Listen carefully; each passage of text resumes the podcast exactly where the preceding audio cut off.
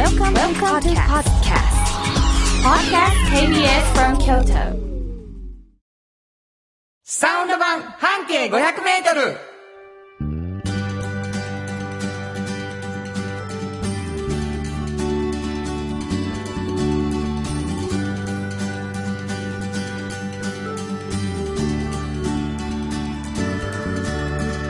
こんにちはフリーマガジン半径 500m 編集長の炎上真子です。サウンドロゴクリエイターの原田博之です。えー、12月の5日になりました。あのー、もうお正月がうん。音を立てて、その前にクリスマスがということになってるんですけどね。はい。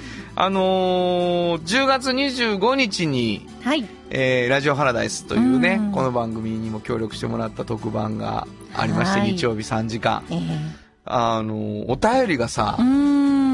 そその時に 普通ほら特番は特番用のアドレス取んねんけど、うん。あのうちの担当の伊藤さんに聞いたら「うん。あサウンド版と一緒でいいですよ」言われて これもうすごいそっからもいっぱい来てたりねね。してお便りがいっぱい来るようになったんですけど、はい。えーローカルヒーローさんいつもありがとうございありがとうごますざいます。炎上さん原田さんこんにちは。こんにちは。そして日曜日ハラダイスラジオハラダイスもお疲れ様でした。ありがとうございます。もうございます。2月1月半前になりましたけどね、うんえー3時間全部聞けたわけではないですが楽しませていただきましたでも原田さんちょっと勝手がいつもと違いましたか？うん普段この番組では炎上さんのことを「シンコ!」とフランクに呼ばれていますがハラダイスの時は「炎上さん!」と言われて最初は緊張がラジオの前まで届いていたくらいでしたね、ってうん言われました緊張してたよね。わからへん感じやったけど。緊張もしてたし、うんあそうねよそ行きなんかシンコとか言ってるわこの人生意気って思われたかな なんで今更？今更ですか？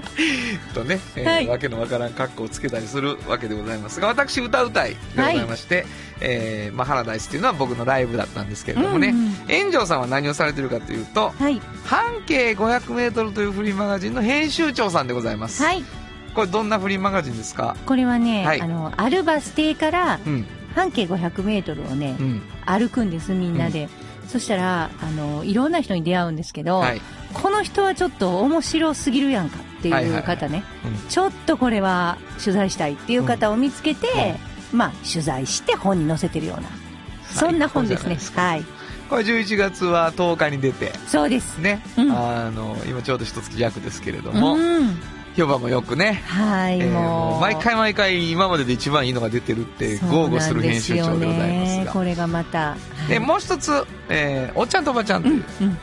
これどんなフリーマガジンこれはね、あのーおっちゃんとおばちゃんという年齢にも誰もがなるんですけどね、その時にやっぱりこう、仕事が割と楽しくてたまらないっていうねそういう方によく会うんですよ。はいはい。その秘訣をね、ちょっと聞いて、あの、若い人に読んでもらいたいっていう本ですね。そうですね。若い人が読むためのおっちゃんとおばちゃんという本なんでございます。そうでそんな2つのフリーマガジンのもう編集長ですから何でも知ってはんねやけど。いやいやいや。あの書いてへんやで全部は言わはるから ほなラジオで言おうや言うてねこぼれ話でございますはい。でまああのなかなか手に入りにくい人気のフリーマガジンですから、はい。えー皆さんにはですね、えー毎月1名ずつ1冊ずつプレゼントしております、どこに送ればいいですか？メールアドレス教えてくださいはい。メールアドレスは、500-kbs. 京都、数字で 500-kbs. 京都、こちらまでお願いします。ということで KBS 京都ラジオからお送りしていきますサウンド版半径 500m 今日も張り切って参りましょうサウンド版半径500メートル。この番組は、山陽火星、トヨタカローラ京都、東和、藤高コーポレーション、MT 警備、大道ドリンコ、かわいい、日清電機の提供で、心を込めてお送りします。産業化成は面白い。ケミカルな分野を超えて常識を覆しながら世界を変えてゆく。もっとお真面目に形にする。産業化成。大道ドリンクはドゥはド塩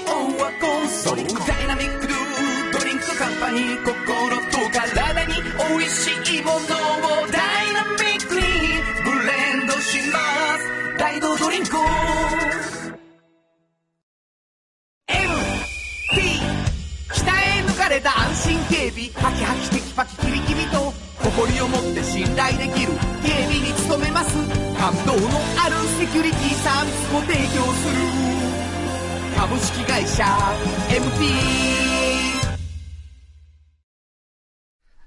集長の今日の半径500メートル。このコーナーでは京都市バスのバス停半径 500m のエリアをご紹介するフリーマガジン半径 500m 編集長炎上進行がページに載せきれなかったこぼれ話をご紹介します。はい。なんか半径 500m からのお知らせがあると。そうなんですよ。あのね、ワコールスタディホールさんね、うんいつもうち記事書いてるんですよね。ワコーはい、ワコールスタディホールさん。あの、京都駅の八丈口にある新しいワコールのビルなんですけど多分ガラス張りで皆さんご存知だと思うんですけどね。はいで、まあ、そこの中のあの、書籍とかね、うんいろんな方を通じてのその書籍、いろんなもの紹介したりとかしてるんですけど、で、そこのね、あの、広報部の草川さん、本当に、本当に仲良くしていてね、うん。その、彼女のその、まあ、今日ちょっと関係ないけど、まあ、働きぶりとかね、感受性とかね、センスの良さとかね、すっごい大好きなんですよ。はいで私もめちゃめちゃ仲良しなんですけど、また彼女がね、うんすごい面白い企画が今度やってんねんっていう話を、うん一緒に話をしていて、はいはいちょっとこれはちょっと言いたいと思って。あ言うてあげたいのもう言いたい、ちもう。ょ皆さん聞いてもらっていいですか？すいません。いや、もう、あのね、バス停関係ないでしょこれ。これはね、あの、バス停関係ないです。紙面には関係してるんですけど、はい。あのー一応ちゃんとこのまま読みますね。はい。あの、危機の時代に向き合い、ん。安全圏から飛び出すアート、クロスフロンティア選抜展っていうものをね、あの、京都芸術大学さんと一緒にはいワコールスタディホールさんがやられるんですよ。はいはいはい。で、要するに、その、まあ、キキュレーターはまずね、三宅舞さんというアーティストの女性で、うんこの方も私、取材もさせていただいたことあってよく存じ上げてるんですけど、この方、まあ、が、あの、いらっしゃって、あの、10人の方選ばれて、はいいはいろいろなことされるんですけど、既存のね、あの、技術とかね、はい。あの、素材とかいろんなものを枠組みをこう、全部こう、飛び越えて、今、こういうものを使ってこういうことやってみたいっていう、ジャンルも乗り越えて、うん。いろんな技法で、いろんな素材で38点出してはるんで、ぜひ皆さん見に行ってほしいこんです。れいつまでやってますか？これ。ね、えっと、18日金曜日までやってます。12月18日金曜日まで。はい。えっと、土日祝は閉まってるのでね、スタディホールが。10時から8時までなんですけど、ぜひぜひ行ってみてください。えー、ワコールスタディホールの八丈口にあるとこね。そうなんです、えーよろしくお願いします。38点の選び抜かれたそうです。アートが、そうです。ちゅうことじゃね。そうです。だから、あの、本当に見たことないようなものも多いと思うんで、素材とかが面白かったりとか。なるほど、なるほど。はい。今今の。ひ行ってください。はーい、というお知らせはあったんですが、はい。そんなコーナーじゃないんです。はい。あのーまあ、そういう記事も載っている半径500メートルとはいいうフリーマガジンなんですけど、特集が毎回ございましてですね、はい。えどこかのバス停の特集になってるわけです。そうなんですねよ。。例えば、は今月出てるやつ、い、うん、今のやつうん、は、うん。聞いてもいい？どこのあバス停？今月はいいですよ。今月というか、今月10 11月に出たやつはいはいはい。はどこのバス停？これはね、あの、中小島。あ、中小島っていうバス停。うん。で、うんえー中小島っていうバス停から半径500メートルで見つけてきた面白い人を取材してはると。そうです。で、過去にどこかのバス停で取材した誰かの話を今からしていただきます。そうなんです。で、聞いてくださってる皆さんには、それがどこのバス停か最後に言うので、うん。ここちゃうかな？あそこちゃうかな？と思って聞いてほしいんです。そうです。ね？うんだから店だったら店知ってたらもうあのバス停やんでわかるけど、うん知らんかったらイメージを膨らましていただきたい。ただ闇雲に膨らますにはもう1600とかあるから、うん。ヒントをいただいてます。そうです。そうなんですよね。はい。でも最近ちょっとヒント上手くなりすぎてんじゃないの？みたいなね。うん。お便りもいただいてますよ。あ、そうですか？はい嬉しい。あの、違うよ本当に上手くなってるんですよ。違う苦情ですよ。苦情？ははいい。あの、わ破れ傘さんからね。はいあのコーナーはヒントを出し損なって原田さんから突っ込まれるのが面白かったのに、うんって言われてますから。最近うまいですからね大。してうまないわ。だいぶね、だいぶ、あれですからね。聞きます。今日はいのバス停のヒント教えてください。えっとね、あのーえっとうん、梅、梅がうん綺麗なところの近所ですと。こういう言い方にしときましょう。梅が綺麗なところの近所そうか。うわ、俺一個あるわ。あ本当？もう言わんといてくださいは何がですか？それは。それは、うんえーその地域には、うん梅の名前の、梅っていう漢字が入ったうん。土地がありますか、ありますよ。もういいんちゃう？はい。もういいか。はい。やめとこうか。やめときましはいょう。はい。じゃあ、梅、京都で梅って言ったらあそこやな、と思いながら聞いてください。そうですねはい、どうぞ。はいそれのどんな？はい。えっ、とね、そこの近所にある、うんあの、原田さん知ってんのちゃうかな？イタリアンのお店なんですよ。おう、ベイビー。え 知ってますか？やっぱり。もう、もう僕分かったと思います。私ね、こはいこ取材に行って、もうね、まあ、2時間ぐらい、まあ、イタリア料理の話にならへんっていうね。もうね、こんなにも何の話になったかって社会学の話、はいはいはい。出身でしょ？まあ、そうなんです。あの、社会学部は出てらっしゃるんですけど、もともとこの、あの、水谷さんね。水谷さんっていう。はい。あの、トニーの愛称でご存知だと思うんですけどね。あの、水谷さん。はい。はいトニーこそ水谷さん、はいイルピアットっていうね、お店なんですけど、はいこの方、あの、もともと、あの、本当は建築事務所にいらっしゃって、はいはいはい。なんか手に職つけよう建築事務所でみたいな感じで、うん何やろうっていう時に、まあ、それを選ばはったんですよ。はいはい高校出てすぐね。はいはい。でもちょっと検証園とかなんてね、図面書いたりいろいろするのに。で、ちょっと難しいなーって思っていて、で、小さい頃から、ちょっと家族にね、はいもう共働きのお家やったから、あのーいろいろ小さい時からフフライパン振って、はいはいあの料理ってしてたからね、そのお料理っていうものに対して親しみがあったんですよ。え、得意なことを仕事にするのもいいなと思って、まあそっからちょっと、あのースペイン料理とか、うんいろんなとこ修行に出て、まあ、あの、独立されるわけですね。なるほど。で、最初した時にね、まあ、あの、家庭も最初貧しかったので育ったお家とか、社会に対してとか、だからこう、どうして貧富の差があるんだろうとか、いろんなことについて、すごい、あの、疑問もあったし、不満もあって、はいはいはい。料理店をしてたんですって。はいはい。そしたらね、ある、あの、社会学部の、あの、大学の社会学部に通っている学生さんが、それ、水谷さん、あの、社会学勉強したら解決しますよ、ある程度って。うん。その子が言ったらしいんですよ。そんなもん。客が？客が。ほんで、え、そうなんと。うん。うん。今も、こう、フライパン振振って、不満を持ちながら社会に、うん不満を持ちながら僕振っているけれど、うんそうなんと思って、社会人で、あの、立命館大学の産業社会社会学部に行かはる。三社にな。はい。ほんならほんまに解決したんですって。その、そうやん。いや解決ちゃうやろ本当にいや自分の答えが見つかったんやろ？そう、そういう意味、そういう意味。そういうことな。だから、自分の中で、あ、そうかと。うんこういうふうに、あの、社会はこうなっていて、で、こういうふうにしてったら、こういうふうに解決の糸口があるのかもしれないとかな、るほど。なるもう本当にはいは、いその年からの大学生ってねほど、うんなんか目的があっていくことが多いじゃないですか。まあそうですよ知りたいことも明確やし、それでずーっとこう勉強したので、もう今、いろいろ聞きに来る人もいっぱいいるし、トうん。なるほど。なるほど。でも、あの、本当に一本の、あの、面から、もう世界情勢まで語れるような 人なんいやですよ。もうね、これはもう語らすと長いけどね、トニー、いいですよ。美味しいんです。美味しいです、ね。やっぱりさ、うん。こういう話すると、うん。その人物が立ってくるやん。うん。うん。で、結果さ、うんあそこ美味しいやん。美味しいですよそ。れがもうすごいよね。もう、そうなんです。それでね、その美味しい理由もね、うん社会学的な見地から 話してくれはるんだ。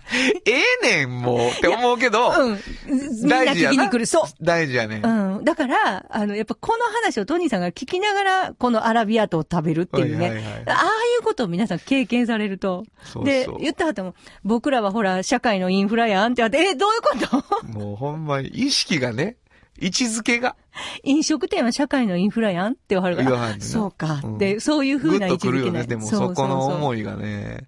いや、でもあのーいい、僕もよく行く、よくとまで言わ言わないんだけど、うんあの、行って、すごい気持ちのいい料理と、うん。あの、理屈臭い気持ちのいい話をね、うん一緒にして。理屈臭い。大好きやから、い俺も、ね。や、またわかります。うんでもあの、本当にお味もね、地中海料理のすごいレストランで修行してはるんで、そりゃあ美味しい。アルデンテなんてもう、どんなアルデンテか。いや、でも、あれだけね、こう、みんなとこう、話すことが大好きで、で、フェミニストでしょ？ですね女性には特に優しい。だからこう、そして、いろいろと学術的な話もしながら。で、ねラジオ大好きやからね。大好き、聞いてくれてはるかな今日と思うんですけど。ですよねいや、でも本当に、あの、素晴らしいお店で。わかりました。はいあの、もう何食べても美味しいんでおすすめでございます。イタリアンのね。はい。えーそして社会学に興味のある方にもおすすめということで、イルピアットでしたけれども、バス停教えてください。はい。えー、北の天満宮前です。わかりました。新語編集長の今日の半径500メートル。今日は京都市バス北の天満宮前停留所の半径500メートルからでした。サウンド版半径500メートル。今日の一曲。はい。ここで今日の一曲なんですけどね。なんかあの、レストランの雰囲気とかっていうので、あの、 Piano Man っていうビリー・ジョエルの曲があってね。うんうんうん。あれもいいなと思思ってたんですけど、えー、結果、同じビリー・ジョエルでこの曲になりました。Scenes from an Italian Restaurant。本当はここで Just Like 登録の名曲が流れてるんだよ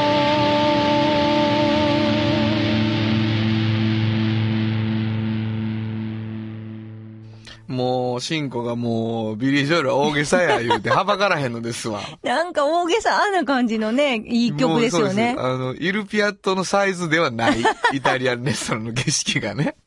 白か赤にするだけであんな言うかいう感じでございますけどもねに。えー、ビリー・ジョエルで、えー、Scenes from an Italian Restaurant でした。じっと支えて未来を開き京都で100年超えました。大きな電気を使える電気に変えてお役立ち。お役立ち。みんなの暮らしをつなぐのだ。日清電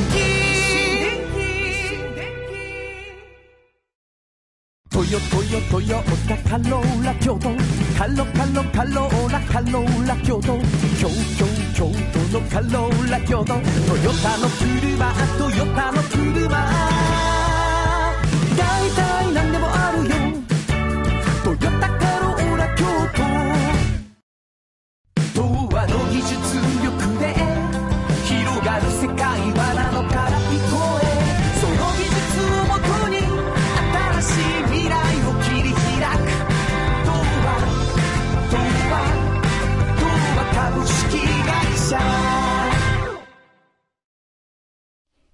原田博之の音楽機構。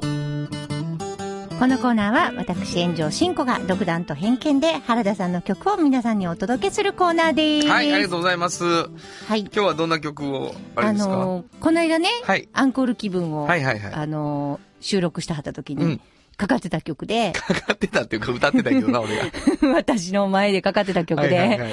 あのーねカフェオレが出てくる曲ね。はいはいはいはい。なんか、ちょっとカフェオレもまつわってたじゃないですか。まつわってるんですね？はいだから、あのー彼女と彼の街ですね。ありがとうございますあれをぜひぜひ。あのー、まあ、あれですやん、グリコのね、カフェオレが飲みたいのっていうのを、まあ僕作らせてもらった時に、はいはい。歌詞が先に来てたんですうよ。んうん。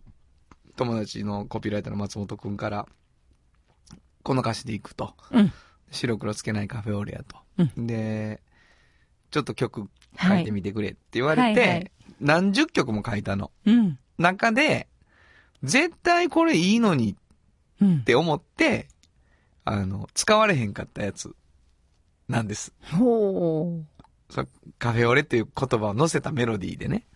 で、それを、えっ、と、後に曲にしたっていう曲なんですけど、はいそれを聞いてもらってもいいですか？はい。ありがとうございます。ちょっとね、クリスマスシーズンというか、まあ、冬の景色の曲なので、えー聞いてほしいと思います。紹介してください。はい。えー、原田博之さんで、彼女と彼の街。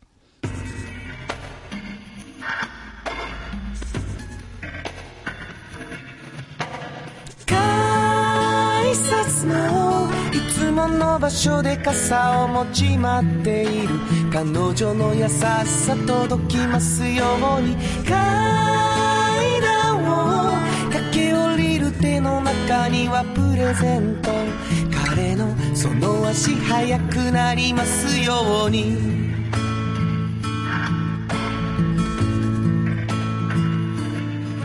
街に浮かれた鈴が鳴るそんな日にひどく退屈で人恋しそんな日にあなたのその人に会えるならいいな。例えばカフェオレを入れながら彼の帰りを待っている。彼女の優しさ届きますように。帰窓から雪が見える暖かい我が家彼のその足速くなりますように。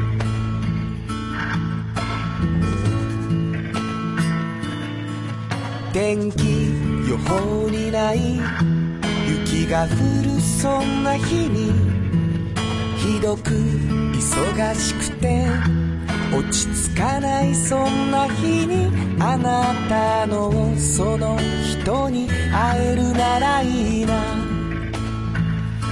例えば改札のいつもの場所で傘を持ち待っている。彼女の優しさ届きますように。階段を駆け下りる手の中にはプレゼント。彼のその足速くなるように。カフェオレを入れながら彼の帰りを待っている。彼女の優しさ届きますように。帰りたいのは窓から雪が見える暖かい我が家。彼のその足速くなりますように「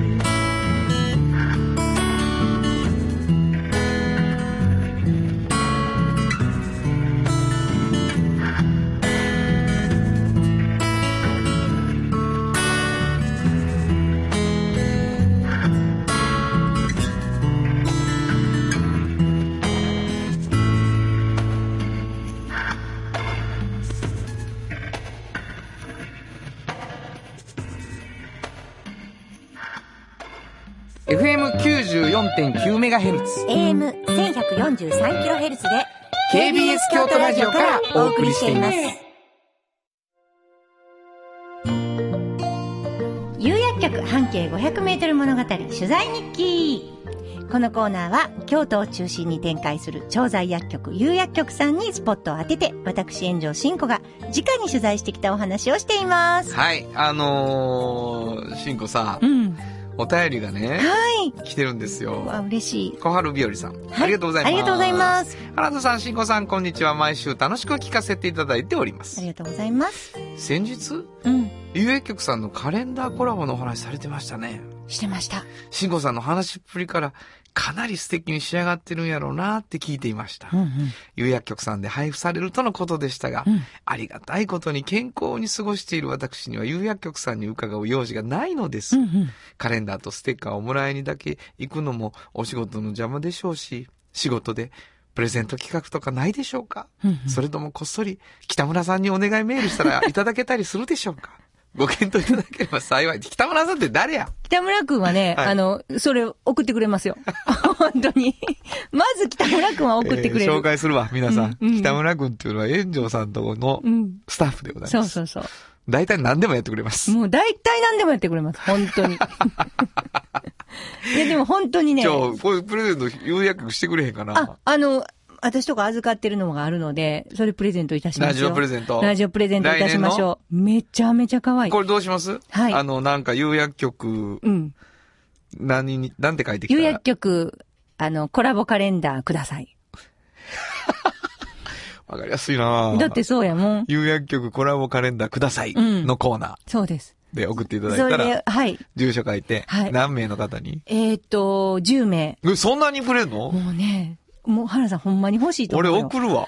あ、ね、A4 サイズで、うん毎月毎月変わるんですけど、普通やカレンダーいや、ほら、2か月めくり2ヶ月、ほらあ。、なるほど、あれ12回もあるんや。そうですよ。あと、12ヶ月が全部1枚シートになってるのもあるじゃないですか。もあるからなもうすごいんです。冊子で12回あそうる、。イラストめっちゃ可愛いし。可愛いぜひどうぞ。決まったよ。あのー、なので、小春日和さん、北村くんにそっとメールする方法と、うちに、あ抽選ですけど10名なので送っていただく方法とあります。はい。みんな北村君に外送って北村君大変なのちゃうかな。みんなこっちに送ってくださいよ。はいぜひぜひはい。というわけでございまして、有薬局とのコラボカレンダーはそれぐらいにして、はい。あの、いただいていいですか？物語を。そうなんですよね。はいあのですね、はいあの、これ、ちょっとね、この間、あの、途中まで話したと思うんですけど、うんうんあのー日吉の方にね、有薬局さん一個あるんですけど、はい実はこれ、あのー初めての試みの有薬局さんで、うん。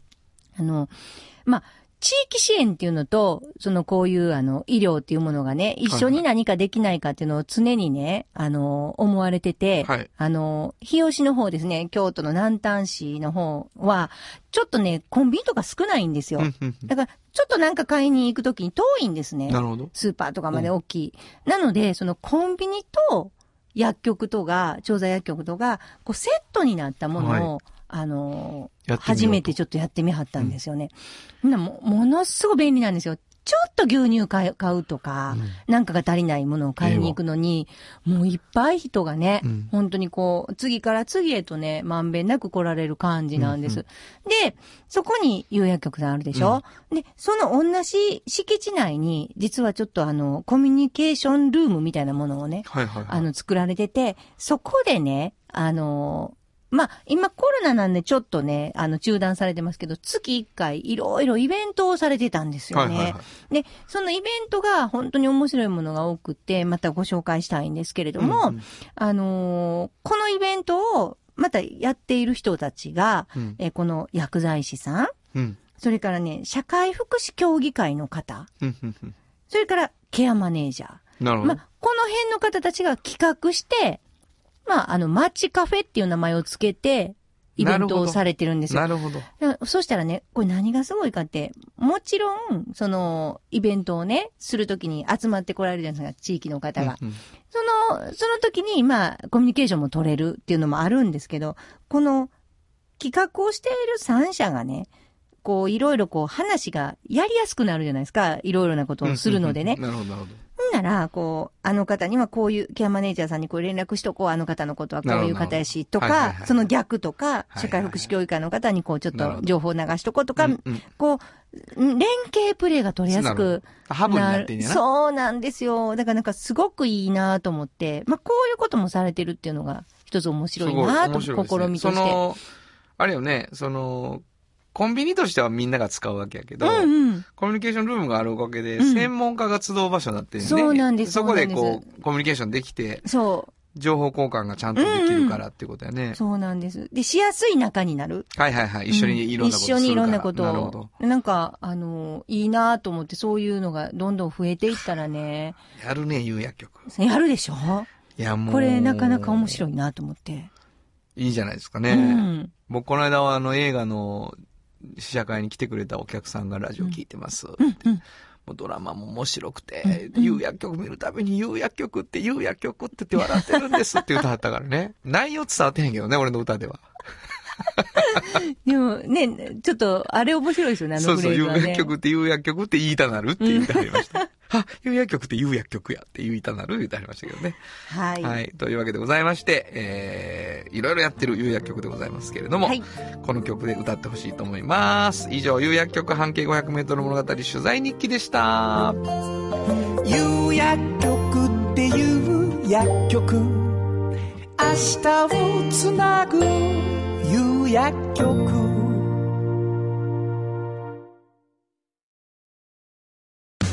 のづくりに店づくりお客様の欲しいを届けるカンパニー。汗をかきかき喜びを共にトータルソリューション。藤高コーポレーション藤高コーポレーション。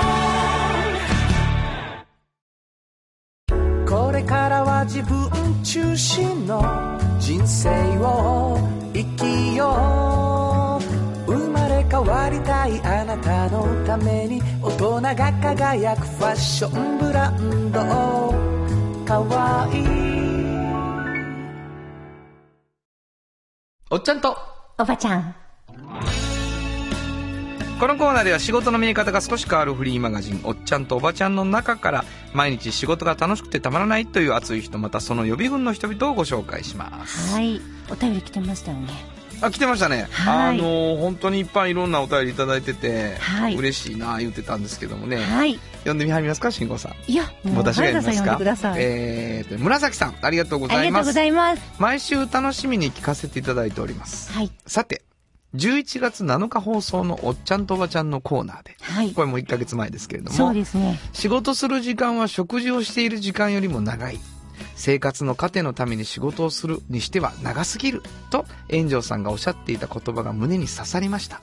嬉しい。20代の頃憧れだった職業に就くことができたのに現実は厳しく職場を辞めることになりその時に働くということは生きるためなんだと教えてもらいそれからは生きるためにがむしゃらに働いてきました幸いご縁があり現在の職場で約10年働かせていただいていますやりがいや充実感があるもののふと今のがむしゃらな自分を見つめ直すきっかけが今日の炎上さんの言葉でした少し心の余裕ができた今生活の糧プラスアルファこのプラスアルファを探しながら毎日明日から働こうと思っています原田さん炎上さんお体に気をつけてこれからも刺激的な放送を楽しみにしています泣いてんの？進行めっちゃちょっと半泣き。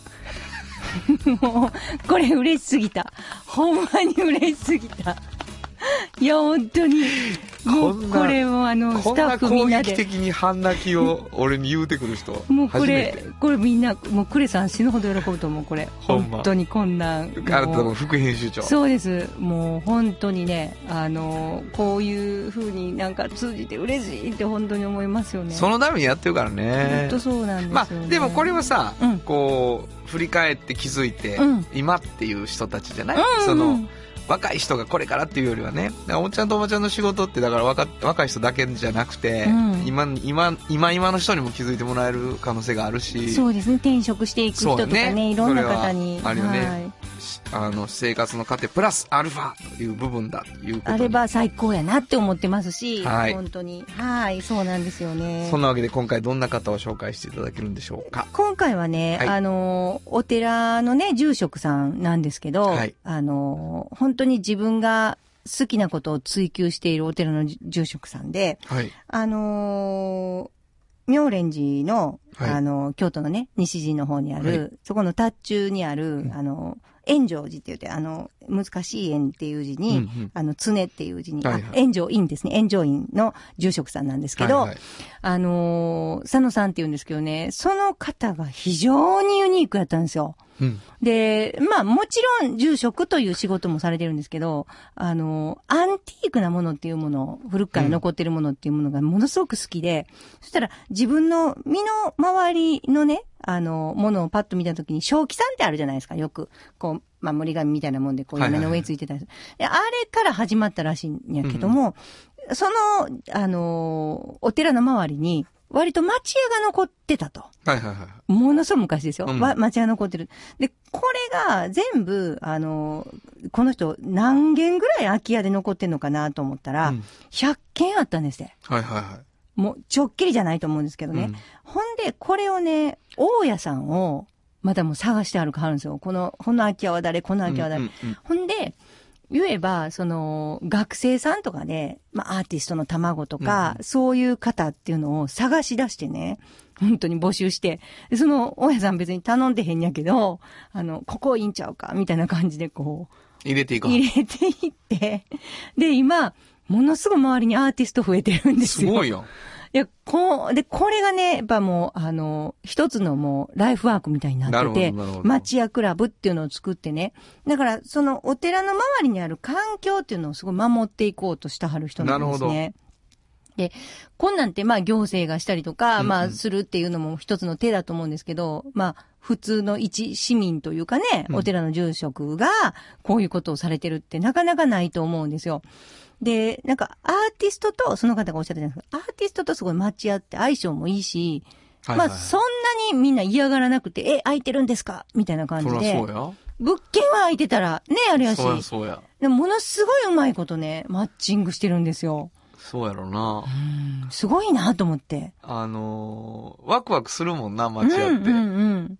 ちょっとなんていうのかな自由があるっていうかいやなんか大事にせなあかんやけど古いもんやったりするし、うんうんうん。僕もすごい好きですからね。でしょ、うんで、で、私思ったんですよ、この時ね。やっぱりね、街やって不便なとこもあるんですよ。はいはいはいはい隙間風が吹いたり、うん床寒かったり。でもね、やっぱ若い方って元気やし、うんなんかそこをなんとかね、乗り越えて、いや、本当にお年寄りが住むとね、うんやっぱしんどいとこもあると思うんですよ、なるほど、なるほ私ど、。そうか。うん。でも、やっぱなんかそれをおしゃれにアレンジしたり、そうやおしゃれにしてなで、ちょっと、あの、ちょっとぐらい大丈夫っていそう年代が、おしゃれ、我慢しておしゃれやからな。そうなんですよ。そういう方たちが、なんかうまく活用するっていうのはもういいとこがいっぱいって思うし、いいでしょ？でね、そのアーティスト同士で交流もすごいできてるんですよ。はいはいはいはいなんかもういいやん、めちゃくちゃと思って。町屋クラブ？町屋クラブ。全部漢字ね。これどうしたらいいの？俺、あのネットで。あ、ネットで見たら、今いっぱいかわからないですよ。んでも、あの、上がっていきますから、どんどん。すごい。そうなんですよね。すごいいいなでと思って。もその文化生まれるわなうーん。そうですか。なんか私すごい面白い。で、それがものすごい好きそうで、もう、どんどんそっちの時間が長くなってはるように見えましたけど。住職？はい。ええすごいな。いいなと思いました、ね。まあでもその、結局はその寺の周りの環境を守ってるっていうのは、うんうん。すごいいいなと思うんですよね。そううん自分も楽しいわけやんか、それで。そして自分自分の本職のなんか、クオリティもそれで守られているとすれば、すごい素敵な話ですよね。そうですよね。なるほどね。はいわかりました。本日のおっちゃんとおばちゃん、ご紹介したのは、はい。炎上院の住職さんで、佐野光輝さんでした。サウンド版半径500メートル。今日のもう一曲。はい。ここでもう一曲なんですけどね。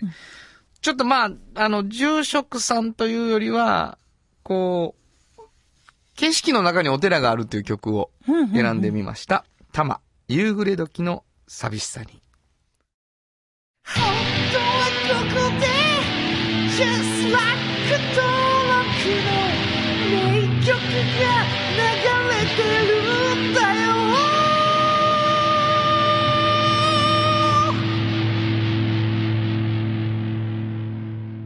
まあ、あの、たまらしいというかね。あのー隣のお寺のことを必ず毎回言わはるんですよ、ちょっとだけ。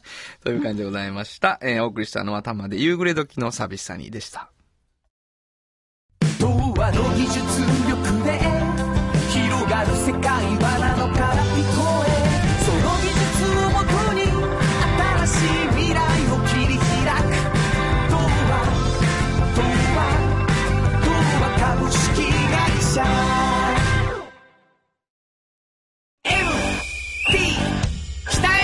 れた安心警備ハキハキテキパキキビキビと誇りを持って信頼できる警備に努めます感動のあるセキュリティサービスも提供する株式会社 MT じっと支えて未来を開き京都で100年超えました。大きな電気を使える電気に変えてお役立ちお役立ち。んなの暮らしをつなぐのだ日清電気原田博之のサウンド話。このパートはサウンドロゴクリエイターとして大活躍中の原田博之がサウンドに関するあれこれをお話しさせていただきます。もう最高やな、進行はもう、うんめちゃめちゃ面白いじゃないです なかんで。ですか？あの、やめてもらっていいかな何を？あの収録中に固まんの。違うんですよ。フリーズするとかよくわからんやけど。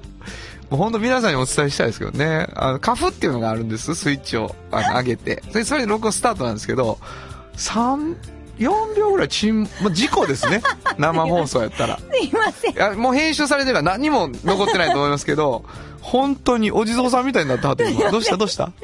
いや、あの、ちょっと違うところを見てしまったんですよ。あの、Q シートの。Q シートもちゃんと追っていかないとダメですね。はい。はい。あの、サウンド話なんですけど、はい。ちょっとお気づきかな？うん。お気づきかな？皆さそろそろ。ん。もう、あの、11月から、あれ？っていうね、うん。あの、CM で新しいやつがはい。流れております。はい。聞いてもらえます？はいまずはじゃあ聞いてください。えー、かわいいのサウンドロゴです。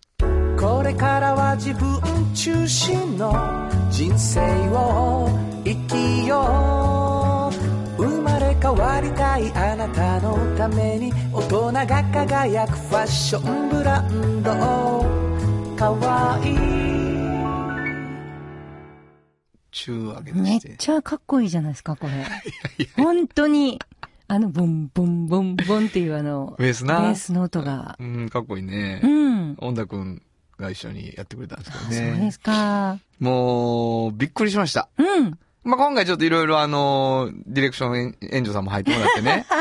で、いろいろやってみて、あの、もうちょっと跳ねたパターンとかね。うん。で、歌い方を僕が、あの、歌ったら元気良すぎてね。そうなんです。なんですこれってみたいなことになったりとかね。あの、やっぱりこう、4ビートを歌うってもうすごいないから僕うんうんにとって。うん。あの、どう乗ったらいいかみたいなのがね、ジャズっぽいですからね。そうなんですよ。とうんいうことでね。でもあの、面白かったです。出来上がってみて。本当ですか？はいなんかすごいかっこよかった。また違う一面がね。いやいやもう本当サウンドロゴはそれが面白いんですよね。あの、これを40分やれ言われたらできないんですけど、20秒たらできるかもしれないことがあるっていうね。本当にね。可愛いっていうのがちょっとよく皆さんご存知ないかもしれないですけどね。これあの、楽天の中にあるね、あの、洋服のサイトなんですよね。はいはいはい通販サイトで。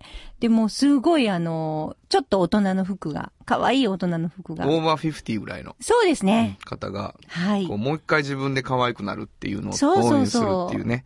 そうなんです。そういう、まあ、あのその流れの中で僕らも応援されてるっていうね。うんうん。そうなんです、そうなんです。またあの、これ、社長の膝本さん、若いのですごく。やばいやば。ねえ、うん来てもらいましょう。もういろいろ言うてるらしいで、このサウンドロゴについても。皆さん、皆さんとその時一緒に話聞きましょうよ。聞きましょう。はい。というわけでございまして、新しいサウンドロゴ、可愛いのサウンドロゴを紹介しました。以上、原田博之のサウンド話でした。サウンド版、半径500メートル。FM94.9MHz。AM1143kHz で KBS 京都ラジオからお送りしています。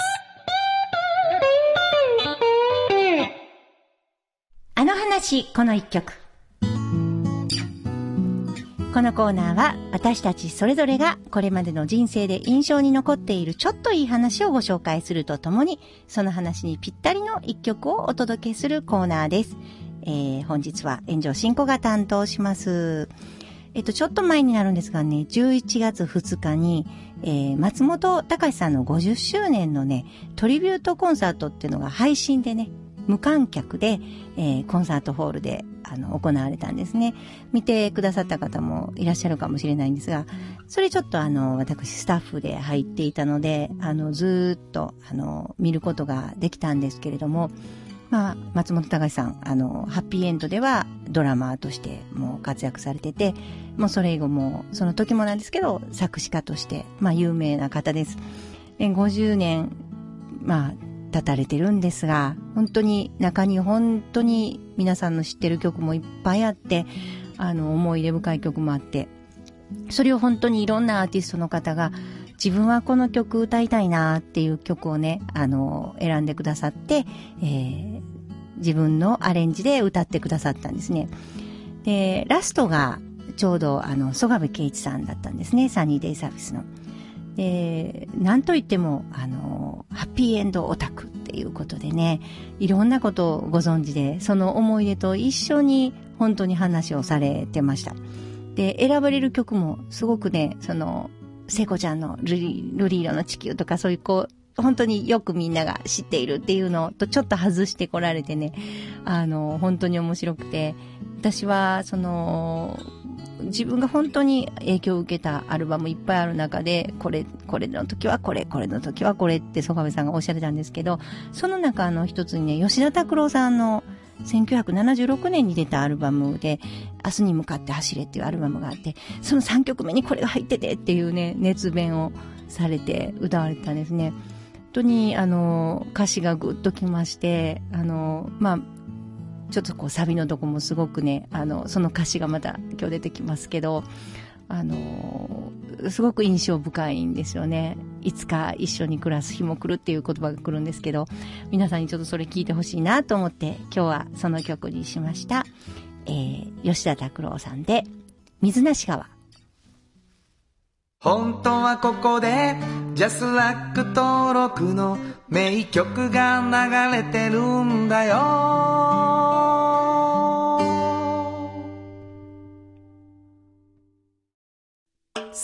化成は面白い。ケミカルな分野を超えて常識を覆しながら世界を変えてゆく。もっとお真面目に形にする。産業化成。トヨトヨトヨタカローラ京都。カロカロカローラカローラ京都。京京京都のカローラ京都。トヨタの車トヨタの車。大体何でもあるよ。トヨタカローラ京都。大道ドリンクはドゥはド塩はコンソーダイナミックドゥンクカンパニー心と体に美味しいものをダイナミック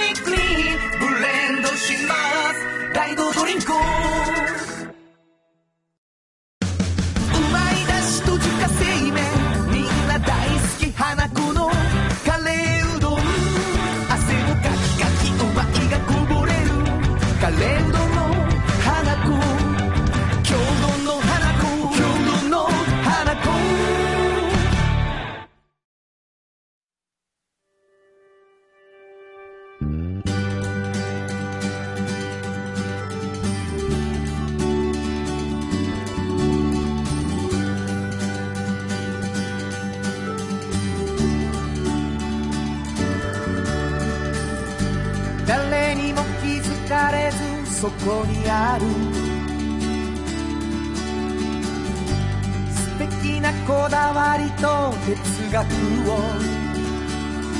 見つけて感じて言葉に変えて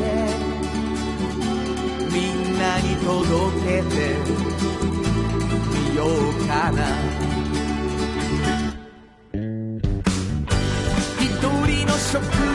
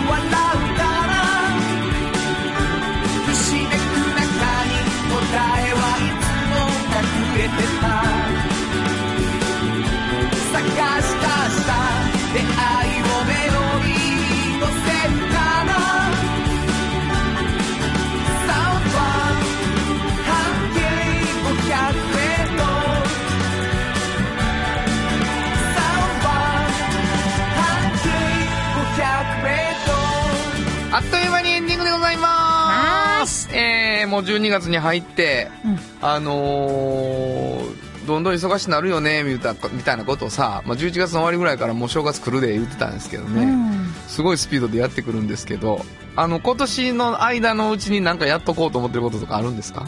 今年の間にですか、まああのー、2, 2月のお嬢場の準備をね、